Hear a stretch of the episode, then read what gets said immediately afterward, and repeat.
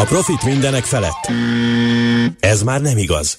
Az E S G-nek egyre fontosabb szerep jut. Van, aki így választ munkahelyet. Van, aki ez alapján fektet be. A környezeti terhelés csökkentése, a társadalmi érzékenység és a modern irányítási rendszerek már üzleti értéket jelentenek. Készülj fel a jövőre te is! Ne csak a gondolkodásod, de az üzleted is legyen fenntartható. A profit megmaradás törvénye, a Millás reggeli E S G rovata következik. Azért beszélünk ilyen sokat erről az egészről, mert úgy látszik, hogy egyre inkább ez vezérli a befektetőket. De hogy miért foglalkozunk zöld pénzügyekkel, mióta létezik egyáltalán, és mi hívta életre ezeket a szolgáltatásokat, befektetéseket, ezt beszéljük meg Wieder Gergővel, a K P M G pénzügyi kockázatokkal foglalkozó senior menedzserével. Szervusz, jó reggelt kívánunk! Szervusz, jó reggelt kívánok! Na, kezdjük az elejétől. Tehát, hogy miért kell ezekkel a zöld pénzügyekkel foglalkozni? Miért van az, hogy egyre több e, alap, a, ilyen alap hasít elég jól, egyre nagyobb hozammal? Ugye azt kell látni, e, röviden ennek az elő, hátterében, hogy azt látjuk, egyre több olyan kár keletkezik a világban, fizikai kár, változik az időjárásunk, ezek mind rövid egyszerű események, vagy mind hosszabb távú, mondjuk a, a hőmérséklet emelkedése, ami miatt a szabályozók egyre több intézkedést hoznak, a jogalkotók egyre több intézkedést hoznak, hogy ezeket a hatásokat mérsékelni tudjuk. Ez jelentősen érinti mind a fizikai károk, mind ezek a szabályozások, a gazdaságú működéshez, hogy áttérjünk egy olyan gazdasági modellre, ami fenntartható, és e, ugye ezeket a hatásokat mérsékelni tudjuk.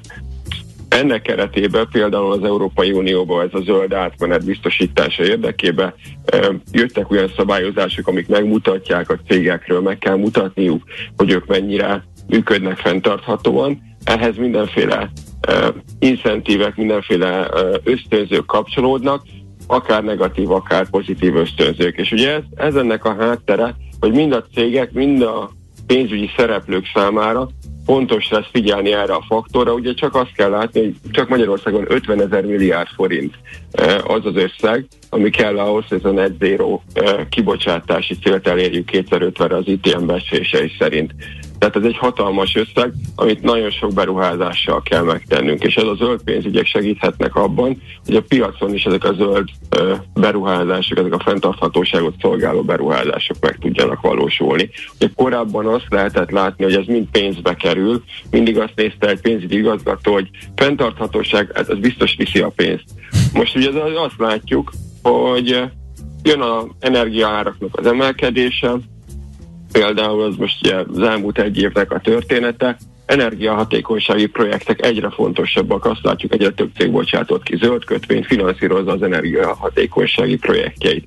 Üm, és ugye ezeknek a megtörülése most nagyon-nagyon ö, ö, ugye javult, Üm, úgyhogy emiatt ezt már nem úgy kell nézni, hogy ez egy ilyen értékrendi dolog, hogy fenntarthatóan működünk, hanem az mellett, de nagyon fontos üzleti kérdés lesz, hogy fenntarthatóan tudjunk működni. Hm. És akkor ez mindenképpen segít, hogy már a befektetők is átálltak, és jobban finanszírozzák esetleg kedvezőbb feltételekkel azokat, eh, akik erre eh, érdemesek. Aha, eh, oké, okay. Ez azt is jelenti, hogy akik erre nem figyelnek, ők lemaradnak eh, finanszírozási oldal, oldalról. Eh, ez egyik, ami a finanszírozási költségek emelkedése, ami de eh, vezethet, eh, de ez most hol tart ez, ez a folyamat? Mekkora ez a lemaradás, illetve mindenki utána fut-e úgymond a eh, piac emiatt? Uh-huh. Ugye a, azeknek a cégeknél, uh, ami nagy előnye mind a finanszírozók felől, mind a befektetők felől, hogy az látszik, hogy aki fenntarthatóan működik, uh, itt a kollégákkal csináltunk empirikus kutatásokat is, uh, kiszámíthatóbb, stabilabb neki a bevétele. Mi ennek az oka? Aki figyel arra, hogy az én termékeimet majd öt év múlva is megvegyék, aki figyel arra, hogy mondjuk energiahatékony legyek, figyel ezekre, hogy mondjuk az anyaghasználatot csökkentsem itt a körkörös gazdaság keretében. Azok a cégeknek, ugye nyilván ezt a finanszírozók és a bankok is szeretik, ezt a befektetők is szeretik azt, hogyha valaki stabil eredményeket hoz. Itt azt kell látni, hogy például itt a fenntartható célú hitelek, kötvények tekintetében tavalyi évről huszonegyre több mint megduplázódott. Igen, ez, ez, ez döbben, döbbenten néztem ezt a diagramot, mert szép lassú növekedés volt, illetve a alacsony bázisról azért voltak ilyen harminc negyven ötven százalékok, de ez hirtelen felerősödött, és egy robbanásszerű növekedésbe igen. csapott, tehát valami áttört tavaly, tehát ezt, ezt bátran igen. kijelenthetjük. Aha. Ez Magyarországon is igaz, tehát hogy ha Magyarországon az első zöld államkötvény kétezer-húszban lett kibocsátva, és az első zöld vállalati kötvény is kétezer-húszban lett kibocsátva, ahhoz képest vállalati kötvényből is több mint tíz szereplő bocsátott ki, bőven több mint háromszáz milliárd forint összegben, és a magyar állam is a többedik zöld államkötvény kibocsátásán volt túl huszonegyben, illetve ugye most huszonkettőben is voltak már zöld vállalati kötvény kibocsátások. Uh-huh. És mit tesznek azok a cégek, akik sehogy sem tudják magukat rá, magukra ráhúzni, hogy ők ebbe beleférjenek? Én azt gondolom, hogy itt arra kell figyelni, akár egy zöld hitel felvételni, miért éri meg ez nekünk, amit előbb említettem, akár egy kőolaj kitermeléssel foglalkozó cég is tud majd zöld hitelt fölvenni, uh-huh. ha ő olyan projektet ad le a banknak, amivel az, azt éri el, hogy mondjuk, nem tudom, elektromos töltőhálózat kiépítése, vagy akár olyan projektek, amik segítenek őt is a zöld átmenet biztosítása érdekében. Tehát nem feltétlenül egy zöld hitelni azt kell nézni, hogy jelenleg milyen a cég, hanem azzal a hitellel, amit ő fölvesz, mik az elérendő célja, és ez ami nagyon fontos, mert ehhez tényleg nagyon sok pénzre lesz szükség. Milyen kockázatai vannak egy cég számára a zöld finanszírozásnak? Hm? Arra kell ugye nagyon odafigyelni, hogy arra fordítsuk ugye a hitelből befolyó összegeket, ami tényleg ezt a zöld célokat eléri. Ehhez megfelelő belső szabályokat alkossunk, és ugye transzparensek legyünk a befektetők, meg a finanszírozók felé.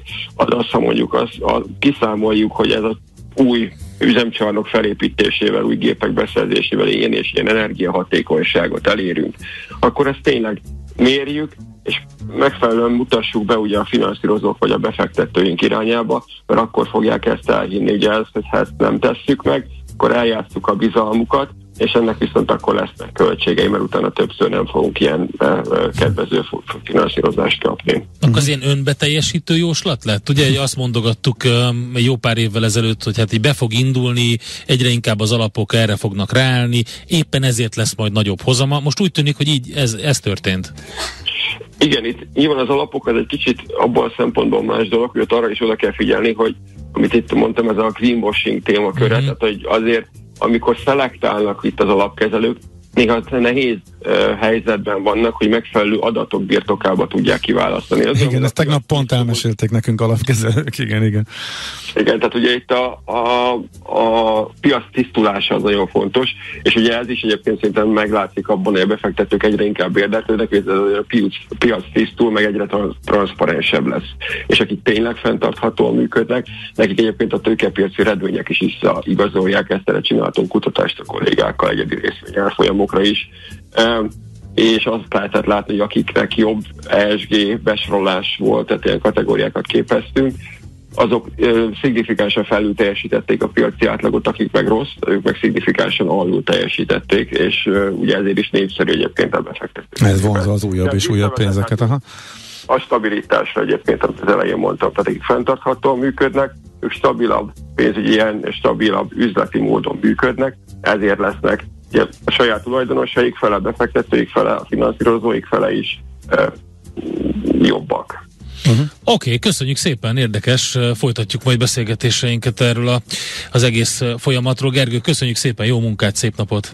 Köszönöm, viszont szép napot kívánok, viszont hallás és szervusztok! Wieder Gergővel beszélgettünk, a K P M G pénzügyi kockázatokkal foglalkozó senior menedzserével. Környezet, társadalom, irányítás. Gondolkozz az üzletről másképp, hogy a profit hosszú távon is fenntartható legyen. Mert az E S G már üzleti érték. A profit megmaradás törvénye a Millás reggeli E S G rovata hangzott el.